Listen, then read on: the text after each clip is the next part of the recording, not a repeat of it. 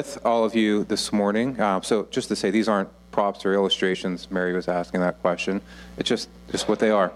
Um, but yeah, as I was thinking about um, our time together this morning, um, I was just so reminded of the goodness that we enjoy together as a family on mission. Um, when that video was playing about this call to missions and supporting our folks that go overseas, um, I just felt my heart stirred. I was like, I'm so glad to be a part of a church uh, that does this, right? That's living on mission. And um, yeah, I'm just grateful to be a part of the Christian Missionary Alliance. Similar to Daniel, um, this has been a long journey for me. I've been a part of the Alliance since um, I was in high school, and I'm just so grateful for the way that God is moving and in our family um, around the world. But then Daniel got up and uh, yeah, just brought that home for us, right? Like when I say home, I mean like right there.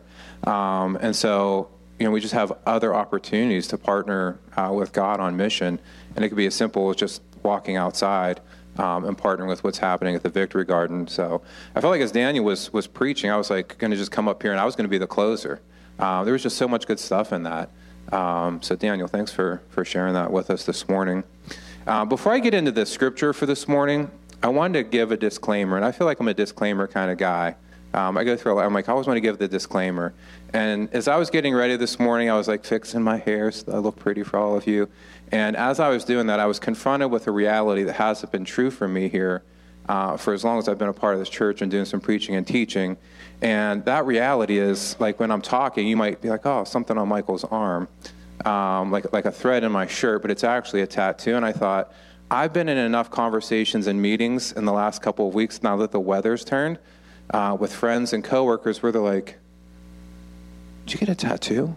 Um, or like I'm in a conference room and across the table, one of my coworkers is like looking at me and she's like whispering, like kind of mouthing, Did you get a tattoo?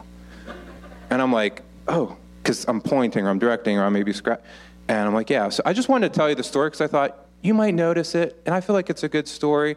And then you won't have to wonder, like everybody else has been for the last couple of weeks as we've gotten into this exceptionally warm spring season. So, anyway, um, I think it was late last summer. Um, Brooke and I were at home, and we had this routine with our family where oftentimes many of our meaningful conversations happen with our kids and, to a surprising degree, our kids' friends in our bedroom.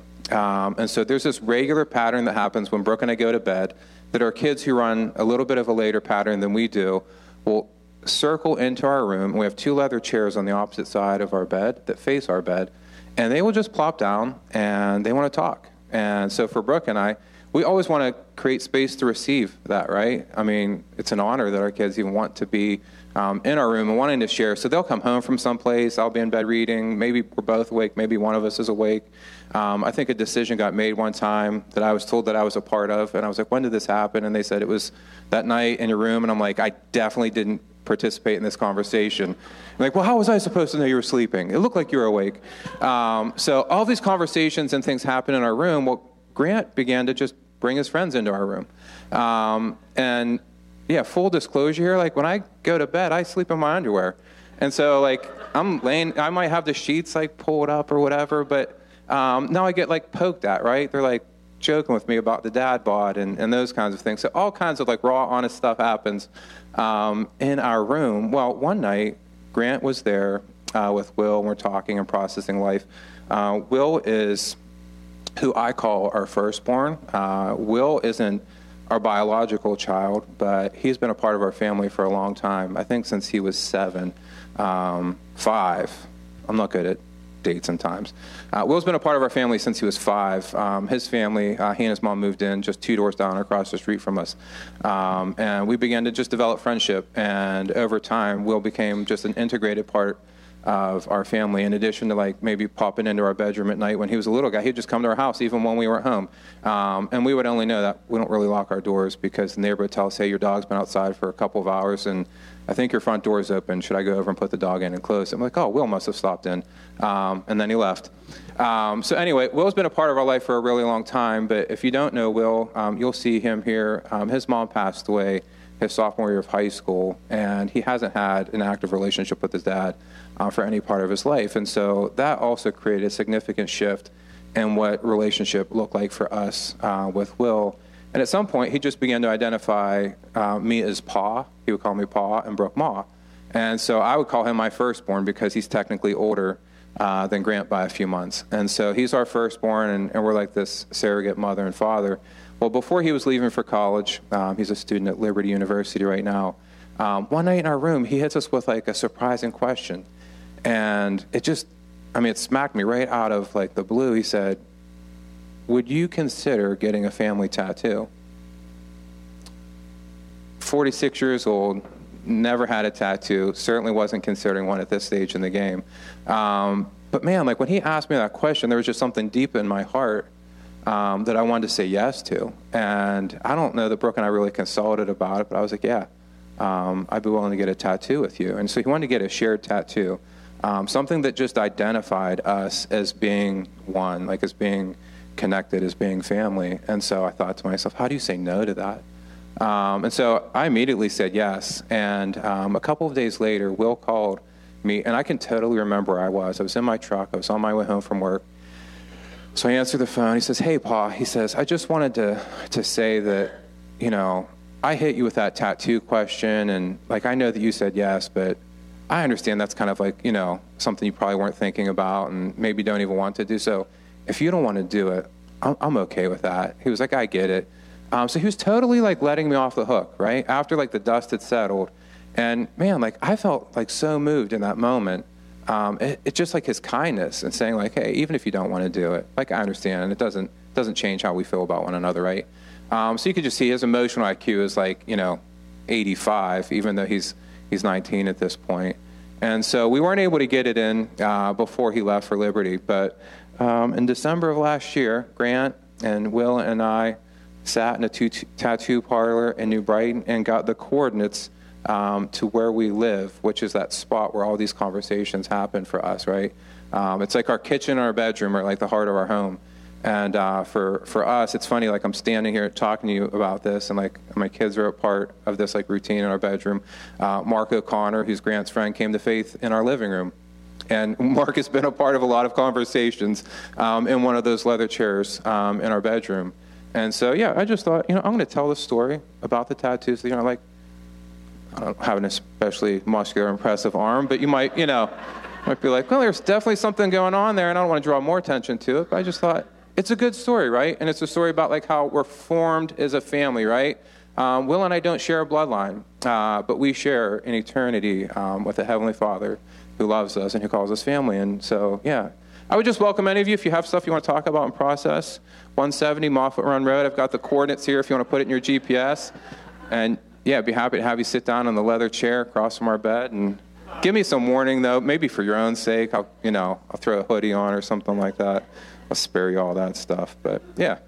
So anyway, if you're looking at it this morning, now you know. Um, this morning we're going to be looking at 1 Samuel chapter 8 verses 1 through 21. Uh, but before we get there, just a quick synopsis. I know we've had some excellent teaching that has led us to where we are um, in this story. But Samuel is a prophet, and he's the last judge of the people of Israel. Uh, he's got a super cool story in terms of like how he even came to be. His mom Hannah um, was barren, right? We know the story about her crying out to the Lord and even being mistaken as being drunk because of her bitterness and sorrow, she cries out to the Lord by the priest, and how God answers um, her prayer um, and blesses her with a son, Samuel, who she dedicates back to the Lord. Um, so you see in that story, there's suffering, um, but there's deliverance, and then like we see her submit that good thing that she received um, from God right back to him. So super, super uh, fascinating and, and just really great story. Uh, but where we're picking it up this morning um, Samuel's an older man, and um, if you haven't caught like the details between like chapter one that I just talked about and chapter seven, um, check out the podcast, YouTube, Facebook, um, and you can see the other sermons that have led us to this point. Um, we're not going to read chapter seven this morning, but also just a, another really great story about who God is in the life of His people. Um, Israel. so, just a quick backstory: the Philistines have been antagonistic to the Israelites for as long as they've been in like the areas like that they've journeyed through to the promised land. And so when I was thinking about the Philistines, they're always antagonistic, but they never have ultimate victory over Israel because of God's like hand in protecting them. Um, and so I was thinking about the Philistines, and I was like, you know what? So I was thinking about, I'm like, they're like the Cleveland Browns. um, there's always all this hype and there's all this, you know, like potential that they're actually going to finally like do it and they're going to like claim ultimate victory over the Steelers and people get all excited about it in Cleveland and, and then it doesn't happen. Um, so that's kind of like who the Philistines are to the Israelites. Um, they're the Cleveland Browns to the Pittsburgh Steelers. Uh, but anyway, they at some point captured the ark. The ark is returned to Israel. Um, you know, that's been talked about um, already. And so the ark is resting in a place called Mizpah. And the Israelites, I think it's like a period of like 20 years, are lamenting and repenting. And Samuel's guiding them through this process of lamenting and repenting. And he was like, okay, if you want to be serious about this, give up your idols and all these gods and goddesses that you worship. And he's bringing people um, back to a right relationship with a Father. And while all of that's happening, the Philistines get the bright idea that they're going to come and attack Israel again. And wouldn't you know it, even though Israel is you know, moving back into this right relationship with the Lord, they get incredibly fearful and they cry and they moan and they go to Samuel and they ask for Samuel, Samuel to pray on their behalf for God's protection and provision against the Philistines. And guess what? God shows up. All right, the Philistines are on the attack. It says that when they were within range of the Israelites, does anybody know what happens in chapter 7? A thunderclap happens that creates all kinds of disorientation for the Philistines. Um, I don't know what that looked like, and I don't know how it happened for the Philistines who were within range of the Israelites, and it didn't happen to the Israelites, but it creates all kinds of dissonance for the Philistines. They get confused and they begin to flee, and then the Israelites, cool, they jump out of their like you know places and they begin to uh, pursue the Philistines um, all the way to like Beth Car and, and then some, and so they have this great victory over the Philistines, but they didn't have to do anything to earn it, right? They just kind of cleaned up the spoils of that victory, all by the hand of God, right? All by God who had moved on their behalf. And so that brings us up to where we are in chapter 8. So if we have the passage, I'm going to ask Chris to, to put it up for us. It's a little bit longer. Um, you can stay seated. I'll just do my best to machine gun our way through these 21 verses, but I think it's important that we get um, all of the passage in this morning. Excuse me one second. Let me take this pink caddy. All right, you're probably already ahead of me now. When Samuel became old, he made his sons judges over Israel. The name of his firstborn son was Joel, not the one that we know, and the name of his second, Abijah, and they were judges in Beersheba. Yet his sons did not walk in his ways, but turned aside after gain. They took bribes and perverted justice. Then all the Israel, then all the elders of Israel gathered together and came to Samuel at Ramah and said to him, Behold, you are old, and your sons do not walk in your ways. Now appoint for us a king to judge us like all the nations. But the thing displeased Samuel when they said, Give us a king to judge us. And Samuel prayed to the Lord. And the Lord said to Samuel, Obey the voice of the people in all that they say to you, for they have not rejected you, but they have rejected me from being king over them. According to all the deeds that they have done from the day I brought them out of Egypt, even to this day, forsaking me and serving other gods. So they are also doing to you, so they are also doing to you. Now then, obey their voice. Only you shall solemnly swear, shall solemnly warn them, and show them the ways of the king who shall reign over them. So Samuel told all the words of the Lord to the people who were asking for a king from him. He said, there will, These will be the ways of the king who will reign over you. He will take your sons and appoint them to his chariots, and to be his horsemen, and to run before his chariots. And he will appoint for himself commanders of thousands and commanders of fifties, and some to plow his ground and to reap himself commanders of thousands and commanders of fifties. Oh, I just read that line. I should have printed this larger. Um, and some to plow his ground and to reap his harvest, and to make his implements of war and the equipment of his chariots. He will take your daughters to be perfumers and cooks and bakers. He will take the best of your fields and vineyards and olive orchards and give them to his servants. He will take the tenth of your grain and of your vineyards and give it to his officers and to his servants. Notice he's taking a lot, right? He will take your male servants and female servants and the best of your young men and your donkeys and put them to his work.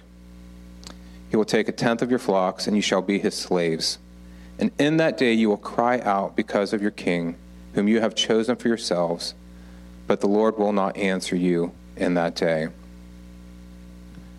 But the people refused to obey the voice of Samuel, and they said, No, but there shall be a king over us that we also may be like all the nations, and that our king may judge us and go out before us and fight our battles.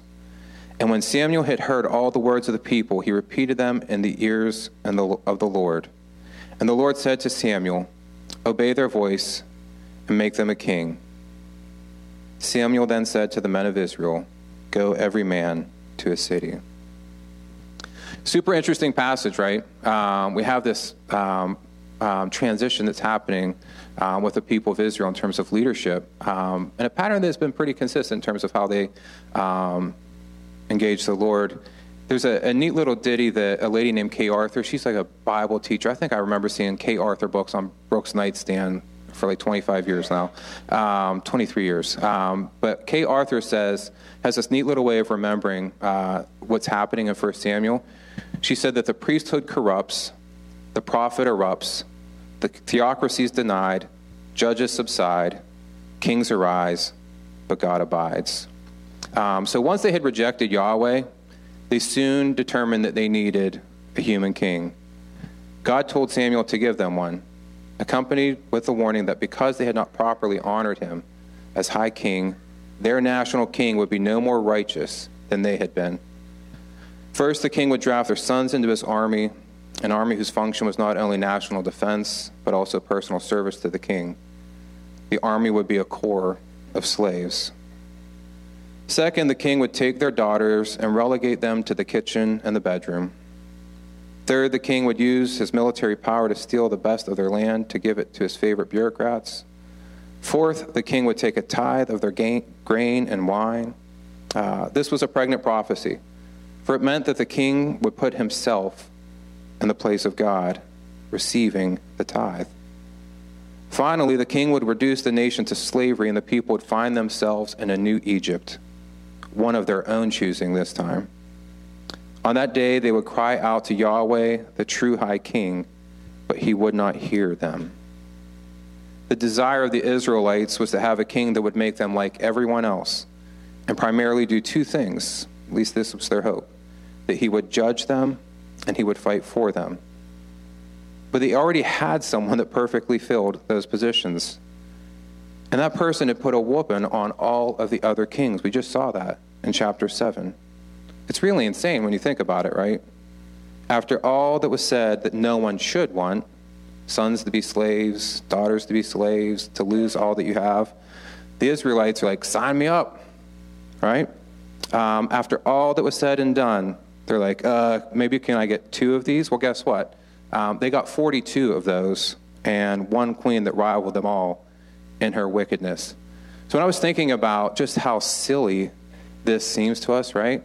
God is giving this like really profound warning. We've never known God to lead them astray, right? In the whole history of their relationship with God as their king, He's never once lied to them or led them astray. And He's like, okay, if you choose a king, this is what you're going to get. And they're like, okay, sounds good, right? It makes no sense to us. And I was thinking about how silly that seems to us. And I, as I was thinking about a way to illustrate that, I was thinking about all these epic fails that we see all over the internet and I know that you all know exactly what I'm talking about. Don't pretend like you don't. Um, but it's like all these things that you see somebody about to do, and you're like, I know what's going to happen, right?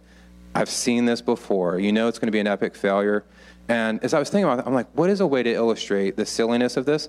And so this was my best attempt to illustrate the people of Israel. Um, the people of Israel are that baboon, right?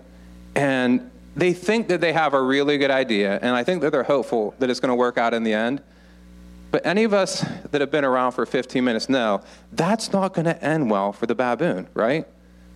But he's probably going to do it anyway. How many of us are parents and we're like, we watch our kids do things and it's like, that's not going to go so well.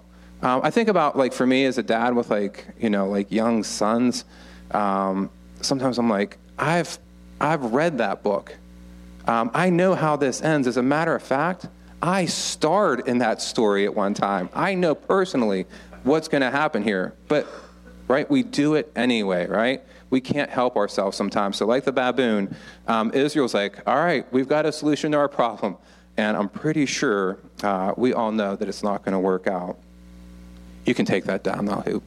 Um, so, the history of Israel was that they had an all knowing, unlimited perspective, perfect judge that actually authored the law book.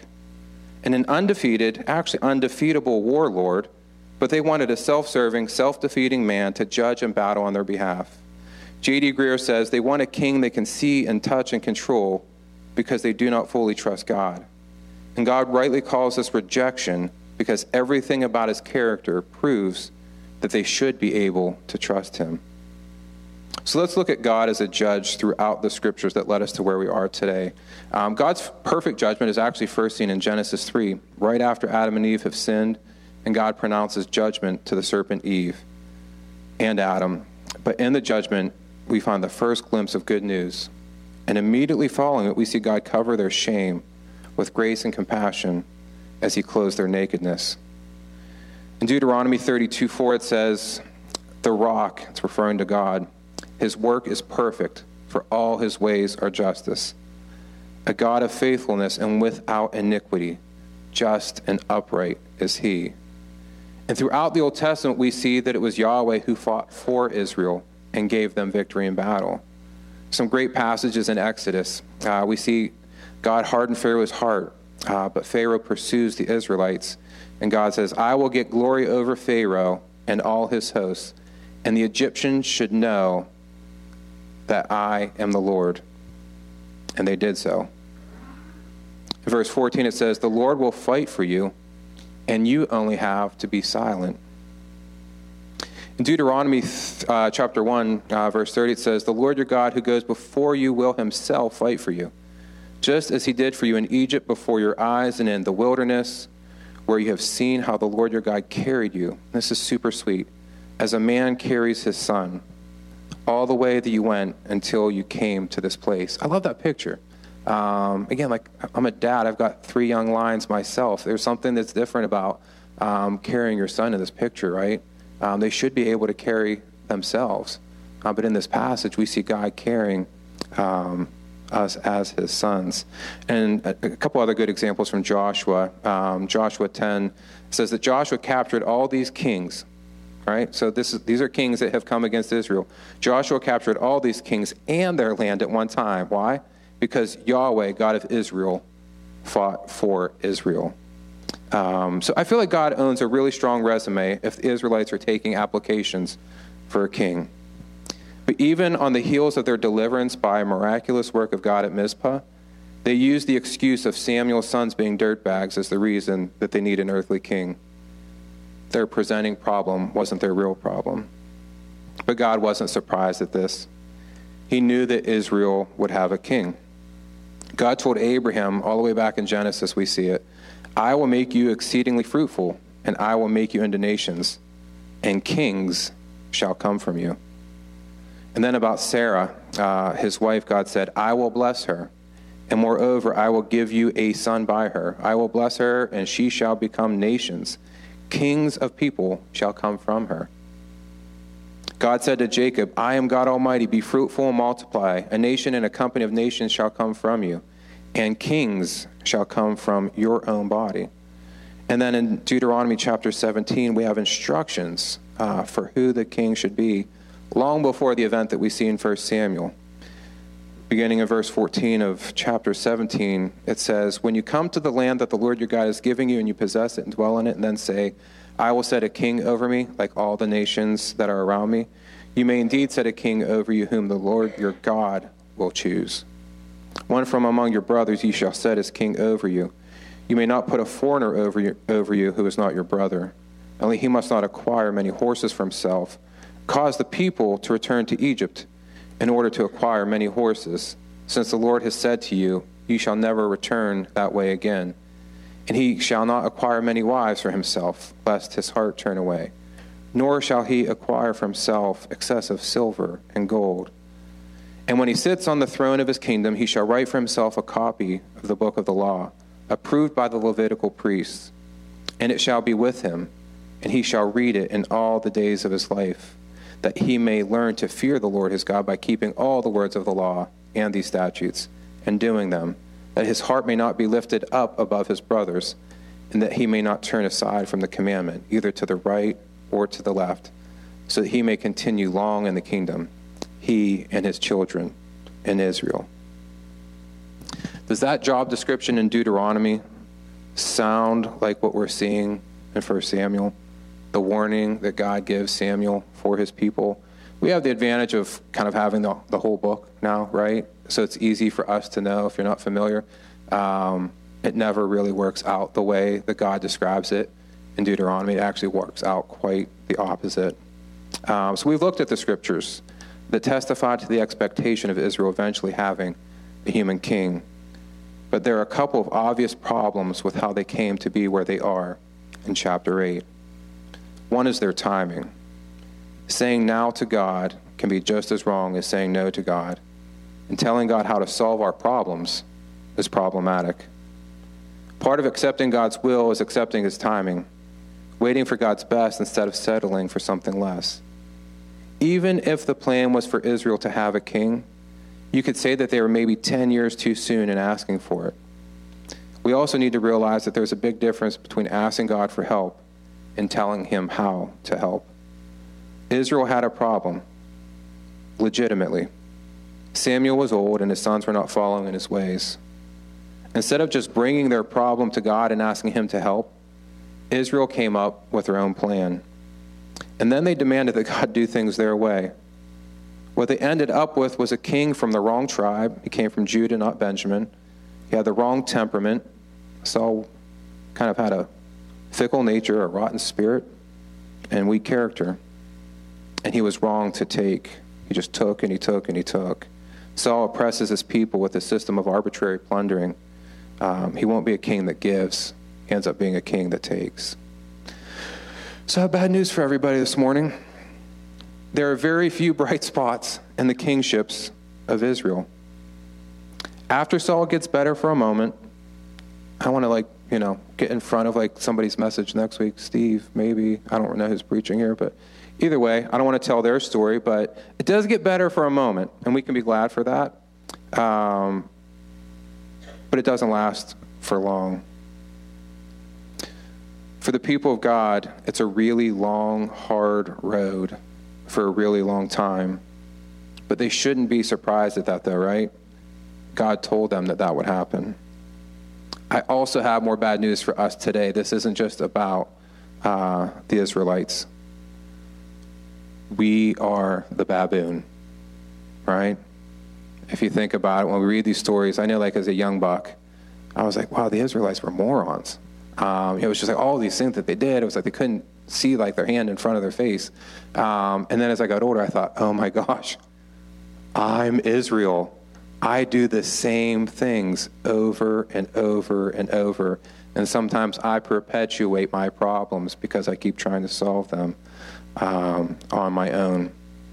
We reject God as our king and we perpetuate our problems with our own answers and solutions.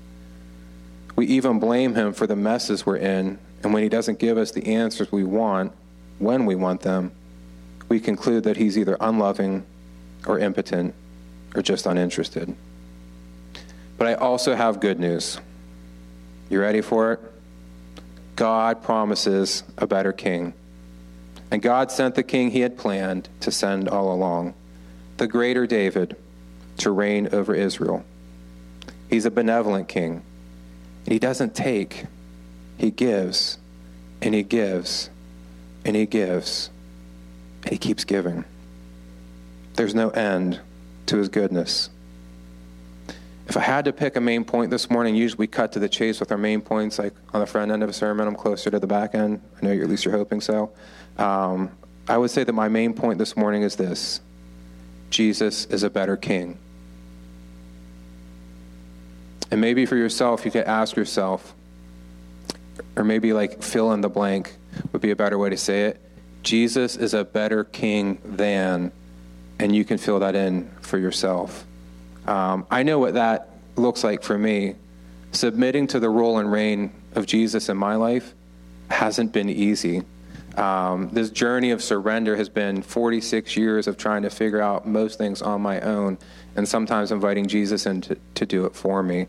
Um, but I would just encourage you this morning to think about where Jesus is a better king in your life than that thing that you have replaced him with. Jesus gave up his position in heaven to come to earth in the form of a man. I want us to hear the gospel, taking on human flesh. Jesus is the true king of Israel. Yet, like Samuel, you see a lot of parallels in these Old Testament stories to where we are today, right? He was rejected by his people, even to the point of crucifixion. Jesus suffered death on a cross for deliverance from the things that entangle us and pull us under, but he didn't stay dead. He gave his life and conquered death so that we could have life, life abundant and everlasting. His invitation is to be saved and to be made whole and to join him in bringing good news to people's bad news. He invites us to partner with him to bring his kingdom to bear everywhere that we go. I already mentioned that I found surrendering to Jesus' kingship to be hard. I've been reading my Bible, praying, and going to church every Sunday, all that good stuff for as long as I can remember. I'm like Daniel Rossi, King 2.0 in the Alliance system here. Um, but I feel like, not in that regard, I guess I shouldn't say that about you. I just meant that, like, we share this journey together. Um, so yeah, don't don't take that as me saying that Daniel had the same struggle. That was terrible. Um, strike that from the record, Facebook. Um, but what I mean is that, like, yeah, my experience has often left me wanting. Like, I was doing all the right stuff, but I wasn't submitting to the rule and reign of Jesus Christ in my life. Um, and so for me, like, there's been a journey that I would say has been more recent um, than not, where I just feel like I'm coming to understand what that looks like for me. And I know that some of you are probably a lot further ahead than I am um, in that journey, but I just want to share with you real quick um, what that has personally looked like for me. And it's, it's really simple. It's two things, and I'm not sure which one came first. Um, it's been learning to cultivate intimacy uh, with Jesus. And the second piece of that is sometimes out of like conviction and just straight up determination, being willing to go on mission with Him. I won't even tell you that it's all, honestly always been like especially spiritual for me.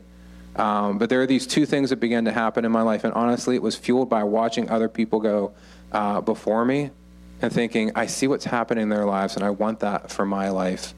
And I began to see them change, and some of the things I saw were happening where they were cultivating intimacy with the Father at a level that I just hadn't seen before. Um, and then they were going out on mission. And I'll be honest with you, some of the stuff just didn't didn't land for me. Um, I'm just going to call them out, and I didn't ask for permission, but Steve was one of those guys. Um, Joel was another one, and they just started doing some stuff that was new, um, that was unfamiliar, and it was it was compelling to me. Um, and I think we have a choice when we see people going before us in faith. Um, we, need, we can either like come under that, right, and pursue it, um, or we can run from it. And and praise God for Brooke and I as, as like a family. We're like, you know what? If that can be true for Joel and Steve and for some other folks, um, what we see as being better and different in their life as they submit to the rule and reign of Jesus I think it can be true for us too. And so we just began to cultivate intimacy with Jesus in our lives. Um, like Brooke would talk about, like just soaking in God's presence, um, just sitting with Jesus and telling him all your stuff, and being in His Word and like worshiping Him. Like worship was like a jam for Brooke, right? She would just sit in God's presence. For me, it's like just being outside or just being in a place where I can rest and hear from the Father. But just sitting in God's presence and cultivating intimacy. And I wasn't just doing that alone. Um, I learned to do it with all of you. Um, we do that on Sunday mornings, and for, for me, like we do that in a missional community. Um, but we just learn to sit in God's presence and develop intimacy with the Father. And out of that intimacy, we feel like we're fueled for mission. And so the th- second thing for me was actually doing the stuff that Jesus said that we could do, the things that He invited us to do. And we don't have to go on our own, He actually does it for us. We just have to go along with Him. And so that for me was just going out on mission. And I remember like when Steve and Joel would talk about, and John Jordan um, talk about going to the mall at Robinson just to like pray for people. I'm like, hard pass. Um, like, nope, I'm an introvert. Um, I love like having that as an excuse, to be honest with you. Like, like Brooke's an extrovert. Um, I'm an introvert, so it's like Brooke makes friends with like everybody. Quick story: we flew to Florida a couple weeks ago. I knew it was going to happen. Brooke tried to put me in the middle seat first of all never going to happen. Um, there was a lady on the aisle. I was like, no, no, no. Like, you're going to sit next to somebody because you're going to talk to them. Or you're going to talk over me. Um, so I'm going to the window. So Brooke ends up sitting next to this lady. We know all, like, all kinds of, like, mutual people. I would have never found that out because I would have never asked. Um, Brooke ends up making friends with this lady. They share contact information. Brooke is sending her references for like HVAC work and electrical work, all this like stuff that this lady might need for help with a rental property. And wouldn't you know it, she shared an Uber with us all the way from the airport to Fort Lauderdale, about an hour away. Um, why? Because they became friends.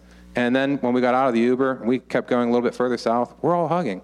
Um, we just met this lady in the airplane.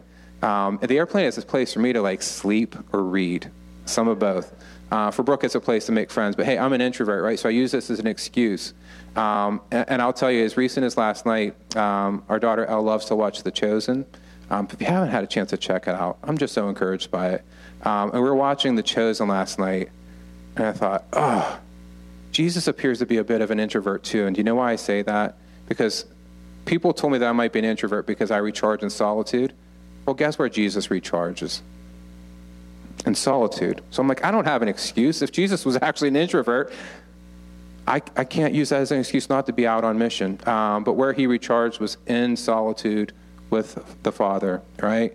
And that leads him to go out on mission um, and share the, the gospel of hope that he was sent to bring. And so for me, that's what it's looked like. Um, and as I've learned to cultivate intimacy, and as I've gone out on mission, and I will tell you, it's different than it used to be for me. And it's a joy. I will tell you, one of the most fun things that I do is just get together with like a friend, and it doesn't have to always be with a friend, but I definitely recommend going um, with somebody, partner up. You know, it's, it's super cool to be able to share, those, but just going out to share the love of Christ with people, like to actually intentionally embody Christ invite the Holy Spirit, just go out and encourage people, pray for people, listen to people. Um, and man, like I come away from those those times, anytime that we do it, just changed uh, because of my encounter with God. It just becomes easier then to submit to His lordship because I know what it's like to hear Him. Right, I become more familiar with Him because we're actually hanging out, we're doing stuff, and sometimes it's in solitude and silence, and sometimes it's in partnership with Him um, at the Beaver Valley Mall on a Wednesday night not a lot going on, but Art and I were there. We were praying for people. Uh, we were just sharing the love of the Father. I have some really cool stories from that night alone that you don't have time for this morning. I'd love to tell it sometime though, if you if you like to hear it. But um, so yeah, I just want to encourage you with that this morning. Um, that Jesus is a better King. He's a better King than whatever that thing is uh, that you've substituted him with. And if you want to grow in your understanding and your ability to submit to his lordship, I would just encourage you to submit uh, to Him in intimacy and action, just following Him wherever He might take you.